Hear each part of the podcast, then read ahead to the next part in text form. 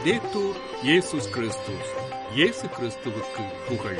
தமிழ் கூறும் நல்லுலகில் வாழும் அனைத்து அன்புள்ளங்களுக்கும் வத்திக்கான் வானொலியின் வணக்கம். இறைவன் உங்கள் உள்ளத்தையும் இல்லத்தையும் தன் அன்பாலும் அருளாலும் அமைதியாலும் இன்றும் என்றும் நிரப்புவாராக.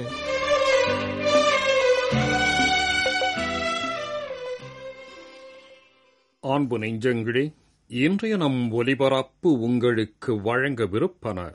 தடம் தந்த தகைமை வாரம் ஓர் அலசல் மற்றும் செய்திகள்.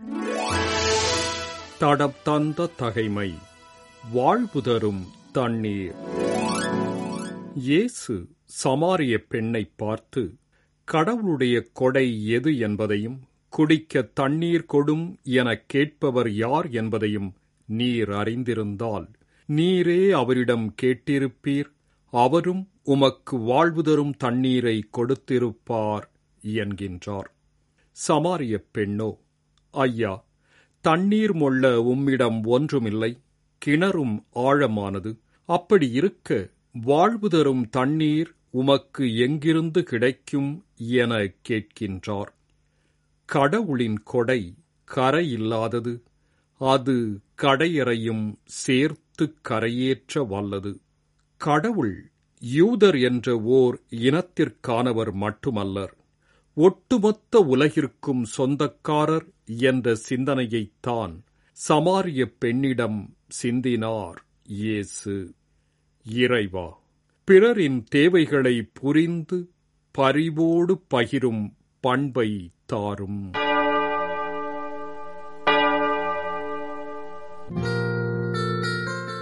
வாரம் ஓர் அலசல் லாப நோக்கமற்ற அரசு சாரா அமைப்புகள் ஓர் அரசால் மட்டும் நாட்டு மக்களின் அனைத்து தேவைகளையும் நிறைவேற்ற முடியுமா? அதிலும் குறிப்பாக ஆசிய ஆப்பிரிக்க நாடுகளில் இது இயலக்கூடிய காரியமா? இந்தியாவையே ஓர் எடுத்துக்காட்டாக எடுத்துக்கொள்வோம். வளரும் பொருளாதாரமாக இருக்கின்ற போதிலும் இந்தியாவில் விளிம்பு நிலையில் வாழும் மக்களுக்கு அரசின் நலத்திட்டங்கள் போதுமானதாக இருப்பதில்லை. அவர்களுக்கு மேலும் கூடுதலான ஆதரவு தேவைப்படுகின்றது. இங்குதான் அரசு சாரா நிறுவனங்களின் பங்களிப்பு முக்கியத்துவம் பெறுகின்றது. அரசு துறை மற்றும் தனியார் துறைக்கு அடுத்து அரசு சார்பற்ற அமைப்புகள் மூன்றாம் துறையாக விளங்குகின்றது. இந்த அரசு சாரா அமைப்புகளின் உலக நாளைத்தான் இம்மாதம் இருபத்தி ஏழாம் தேதி செவ்வாய்க்கிழமை அன்று சிறப்பிக்கின்றோம். உலகெங்கிலும் உள்ள பல நாடுகளில் பிப்ரவரி இருபத்தி ஏழு உலக என்ஜிஓ தினமாக அனுசரிக்கப்படுகின்றது.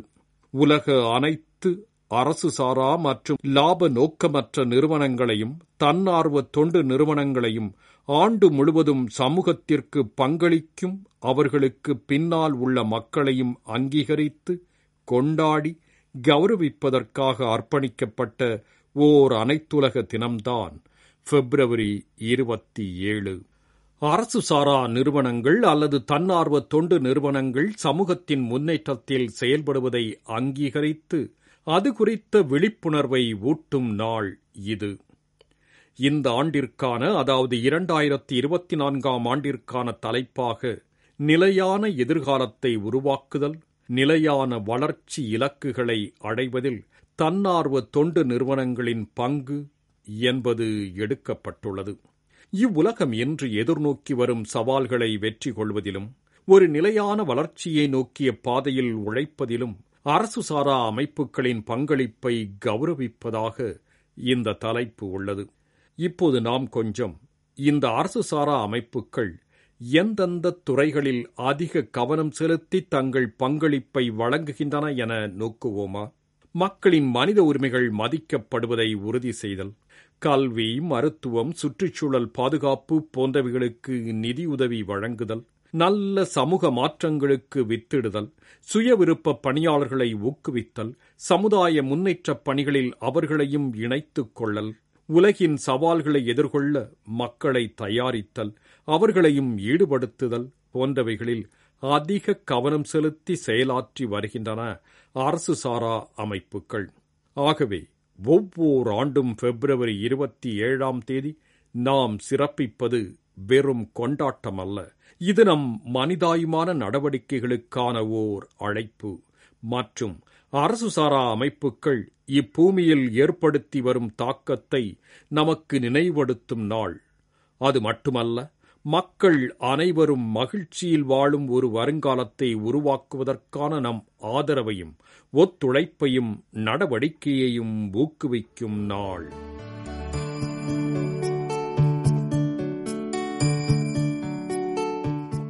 இவ்வாண்டு இந்திய அரசின் வரவு செலவு நிதி சமர்ப்பிப்பு கூட்டத்தின் முதல் நாள் அதாவது ஜனவரி முப்பத்தி ஓராம் தேதி மாண்புமிகு குடியரசுத் தலைவர் திருமதி திரௌபதி முர்மு அவர்கள் நாடாளுமன்றத்தில் ஆற்றிய உரையின் சில பகுதிகளை இப்போது பார்ப்போம். இரண்டு கோடிக்கும் அதிகமான மரங்கள் நடப்பட்டன. குழந்தை பருவத்திலிருந்தே வறுமையை ஒழிப்போம் என்ற முழக்கத்தை நாம் கேட்டு வருகின்றோம். இப்போது நமது வாழ்வில் முதன்முறையாக பெரிய அளவில் வறுமை ஒழிக்கப்படுவதை நாம் காண்கின்றோம். நித்தி அயோக்கின் தகவல் படி பத்து ஆண்டுகளில் நாட்டு மக்களில் சுமார் இருபத்தி ஐந்து கோடி பேர் வறுமையிலிருந்து மீண்டுள்ளனர். நான்கு கோடியே பத்து லட்சம் ஏழை குடும்பங்கள் உறுதியான வீடுகளை பெற்றுள்ளன. இதற்காக ஏறக்குறைய ஆறு லட்சம் கோடி ரூபாய் செலவிடப்பட்டுள்ளது. முதன்முறையாக அரசு குறிப்பாக பாதிக்கக்கூடிய பழங்குடியின குழுக்களின் வளர்ச்சியில் கவனம் செலுத்துகின்றது. இந்த குழுக்களுக்காக இருபத்தி நான்காயிரம் கோடி செலவில் பிரதமரின் திட்டம் தொடங்கப்பட்டுள்ளது. இந்திய இளைஞர்களின் கல்வி திறன் மேம்பாட்டிற்காக அரசு தொடர்ந்து புதிய முயற்சிகளை மேற்கொண்டு வருகின்றது. இதற்காக புதிய தேசிய கல்விக் கொள்கை உருவாக்கப்பட்டு விரைவாக செயல்படுத்தப்பட்டு வருகின்றது. பள்ளி மாணவர்களுக்கு தரமான கல்வியை வழங்குவதற்காக பதினான்காயிரத்திற்கும் மேற்பட்ட பிரதமரின் ஸ்ரீ வித்யாலயாக்களை அரசு செயல்படுத்தி வருகின்றது. இவற்றில் ஆறாயிரத்திற்கும் மேற்பட்ட பள்ளிகள் செயல்படத் துவங்கியுள்ளன.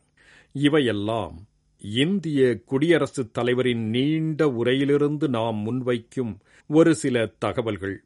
இப்போது சொல்லுங்கள் இதையெல்லாம் அரசு மட்டும் தனித்து நின்று சாதித்திருக்க முடியுமா? தனியார் அமைப்புகள் தனியார் கல்வி நிலையங்கள் தன்னார்வ குழுக்கள் அரசு சாரா அமைப்புகள் போன்றவைகளின் பங்களிப்பு இங்கு இல்லவே இல்லையா? அல்லது இது அரசின் சாதனைகள் தனியார் சாதனைகளுக்கென்று ஒரு தனி கணக்கு உள்ளது என்று நாம் எடுத்துக்கொள்ளலாமா நாட்டின் முன்னேற்றத்தில் நாம் அனைவரும் ஒன்றிணைந்து உழைக்கின்றோம் என்பதுதான் உண்மை. இருபத்தி ஐந்து கோடி பேர் வறுமையிலிருந்து மீண்டுள்ளனர் என்றால் அதில் அரசு சாரா அமைப்புகளின் பங்களிப்பு உள்ளதா? இல்லையா?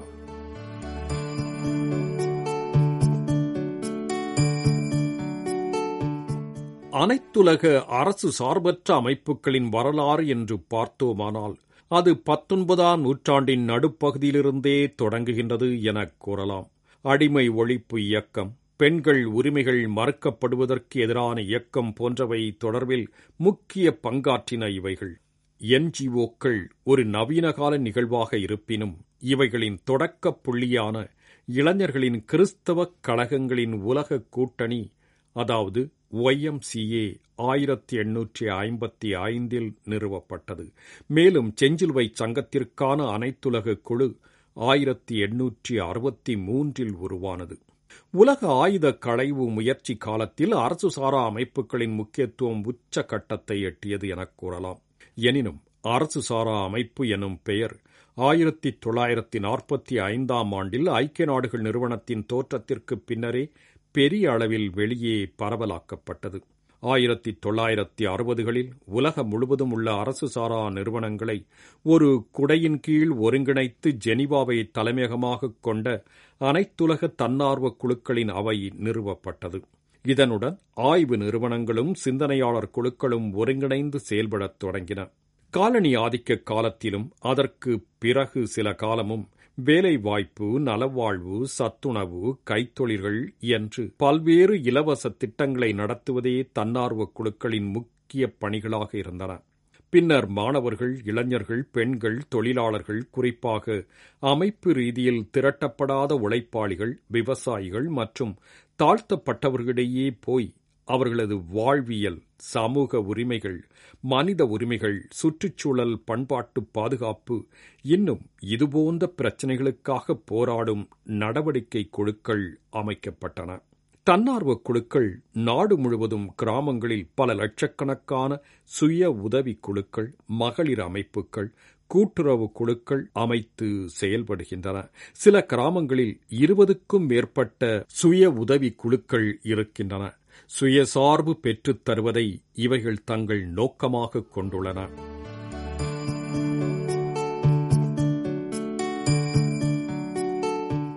உலக அரசு சாரா அமைப்பு தினம் எப்போது துவக்கப்பட்டது என்று பார்த்தோமானால் இதனை இரண்டாயிரத்தி ஒன்பதாம் ஆண்டு துவக்கியவர் மார்ச்சிஸ் லியோர்ஸ் ஸ்காத்மானிஸ் என்பவர். லாத்தியாவில் பிறந்து பிரிட்டனில் வாழ்ந்த தொழில் அதிபரான இவர் தன் இருபத்தி ஐந்தாம் வயதில் அரசு சாரா அமைப்புகள் தினத்தை உருவாக்கினார். அரசு சாரா மற்றும் லாப நோக்கமற்ற நிறுவனங்களை கௌரவிப்பதற்காக உருவாக்கப்பட்ட இந்த நாளின் முக்கியத்துவத்தை உணர்ந்து இரண்டாயிரத்தி பத்தாம் ஆண்டே பால்டிக் பகுதியின் பனிரண்டு நாடுகள் இதனை சிறப்பிக்க துவங்கின. ஆனால் ஐரோப்பிய ஒன்றியம் ஐக்கிய நாடுகள் நிறுவனம் மற்றும் ஏனைய உலக நிறுவனங்கள் ஏற்றுக்கொண்டதைத் தொடர்ந்து இரண்டாயிரத்தி பதினான்காம் ஆண்டு பிப்ரவரி இருபத்தி ஏழாம் தேதி முதல் உலக அரசுசாரா அமைப்புகளின் தினம் சிறப்பிக்கப்பட்டது. இன்று எண்பத்தி ஒன்பதற்கும் மேற்பட்ட நாடுகள் ஒவ்வொரு ஆண்டும் இதே நாளில் இதனை சிறப்பித்து வருகின்றன.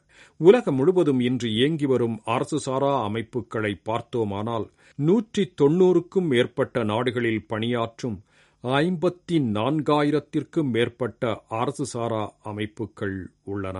குழந்தைகளின் நலவாழ்வுக்காக மக்கள் உரிமைகளுக்காக வறுமை ஒழிப்புக்காக அகதிகள் பாதுகாப்பிற்காக சமுதாய முன்னேற்றத்திற்காக என மனிதாயுமான பணிகளை ஆற்றும் இவைகளுள் பெரியன அல்லது பிரபலமானவை என்று பத்தை குறிப்பிட வேண்டுமானால் சேவ் த சில்ட்ரன் ஆக்ஸ்ஃபார்ம் எல்லைகளற்ற மருத்துவர்கள் என்ற டாக்டர்ஸ் வித்தவுட் பார்டர்ஸ் பங்களாதேஷை தலைமையிடமாக கொண்ட BRAC World Vision International Rescue Committee Catholic Relief Services Danish Refugee Council Care International Amnesty International ஆகியவைகளை குறிப்பிடலாம். இந்த அரசு சாரா நிறுவனங்கள் தன்னார்வ குழுக்கள் இரண்டு மட்டங்களில் பணிபுரிகின்றன. ஒன்று நகர்ப்புறங்களிலும் கிராமப்புறங்களிலும் நேரடியாக மக்களிடம் சென்று சமூக சேவைகள் புரிவது. இன்னொன்று நகர்ப்புறங்களில் தமது தலைமையகங்களை நிறுவி கல்வி அறிவு உடையோரிடையே சமூக பொருளாதார அரசியல் பண்பாட்டு ஆய்வுகளையும் பயிற்சி கருத்தரங்குகளையும் நடத்துவது. இத்தகைய அரசு சாரா அதே வேளையில் லாப நோக்கற்ற அமைப்புகள் அண்மை ஆண்டுகளில் வெற்றிகரமாக புதிய சுற்றுச்சூழல் ஒப்பந்தங்களை ஊக்குவித்தும் பெண்களின் உரிமைகளை பெரிதும் வலுப்படுத்தியும் ஆயுத கட்டுப்பாடு மற்றும் ஆயுத குறைப்பு நடவடிக்கைகளை வென்றும் நிலச்சுரங்கங்களை தடை செய்வதற்கான முயற்சிகளை ஊக்குவித்தும் ஏழை நாடுகளின் கடன் சுமை குறைக்கப்படுவதற்கு போராடியும் நியாயமான பொருளாதார கொள்கைகளுக்காக குரல் கொடுத்தும் அவைகளில் வெற்றி கண்டும் வருகின்றன. இத்தகைய அமைப்புகளுக்கு ஆதரவளிப்பது ஊக்கமளிப்பது மனிதர்கள் ஒவ்வொருவரின் இன்றியமையாத கடமை. லாப நோக்கமற்ற அரசு சாரா அமைப்புகள் தினம் என்பது குறித்து இன்றைய வாரம் ஓர் அலசல் நிகழ்ச்சியை உங்களுக்கு வழங்கியது வத்திக்கான் வானொலி.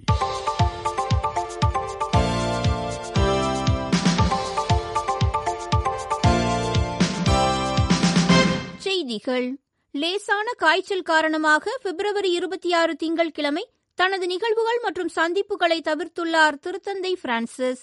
பிப்ரவரி இருபத்தி நான்கு சனிக்கிழமை முதல் லேசான காய்ச்சல் காரணமாக தனது சந்திப்புகளை தவிர்த்த திருத்தந்தை பிரான்சிஸ் அவர்கள் ஞாயிற்றுக்கிழமை மூவேளை ஜப உரையினை வத்திக்கான் வளாகத்தில் குழுமியிருந்த திருப்பயணிகளுக்கு வழங்குவதை தவிர்க்கவில்லை. பிப்ரவரி இருபத்தி ஆறு திங்கட்கிழமை காய்ச்சல் இல்லையெனினும் முன்னெச்சரிக்கையாக இன்றைய தனது சந்திப்புகளையும் திருத்தந்தை பிரான்சிஸ் அவர்கள் தவிர்த்துள்ளார் என திருப்பீட தகவல் தொடர்பகம் அறிக்கையில் தெரிவித்துள்ளது. இயேசுவின் ஒளியின் மீது நமது பார்வையை நிலைநிறுத்துவோம்.